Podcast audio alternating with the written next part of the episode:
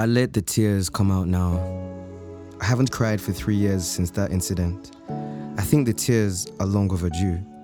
Besides, I have already been humiliated. I might as well complete the cycle. The last thing I remember is seeing Jeff say something to Stan, who slowly walks away like the coward he is, and I faintly remember Jeff calling me babe. Babe! But I'm too tired to say anything now. And so when Jeff took the keys from me, escorted me to the passenger seat, and said, Let's get you out of here. I knew that arguing with him would be a waste of the energy I did not possess. When I came to myself, we had stopped driving, and we parked at the entrance of Sari's Palmentum.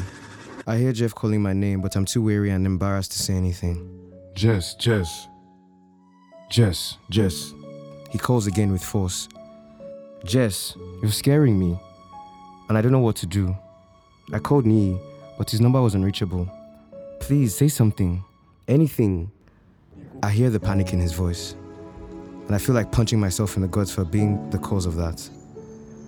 I cannot possibly shut down like this, at least not now, and definitely not in front of him. I'm very well, Jeffrey. Thank you for driving me.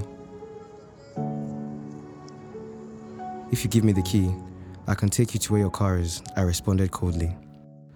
There isn't any other response I can provide, as this coldness is the only protective barrier I have left.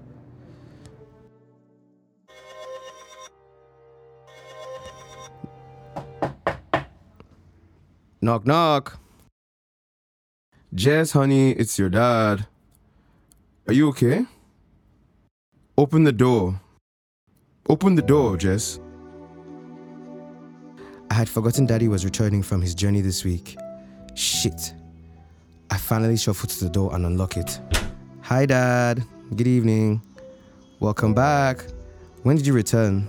I say this with as much enthusiasm as I can muster, hoping that Daddy didn't notice the puffy eyes. Forget all that, my dear. Your mom says you have refused to leave your room since Friday. Is this true? That was quick from my mom. What's wrong? Mommy and Amebo are five and six. Why did she have to tell him now? I, have, I had told her when she came that I was only tired from the travels I needed to rest. Apparently, she didn't believe me, or else she wouldn't have sent in the cavalry. 30 minutes after, and two handkerchiefs later, I don't know what to do, Daddy. I just want to lay in bed and die from embarrassment. I continue in my whiny tone. I'm sure I didn't bring you up to be a whiny baby. Maybe your mom did when I traveled. Lol.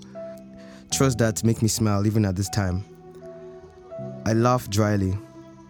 Mom spoils me. If I hear, I'm allowed to be sad and cry, Dad. I respond. yes, you are. However, you are not allowed to wallow in self pity, precisely what you have been doing. My dad says calmly. It has always been effortless for me to talk to my dad.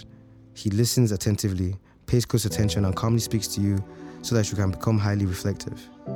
Not in a condescending way, more in your dad advising you way.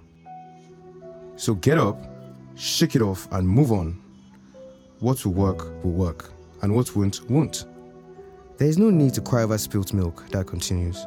Getting up from the side of the bed, he continues animatedly. Let me go and meet my real baby.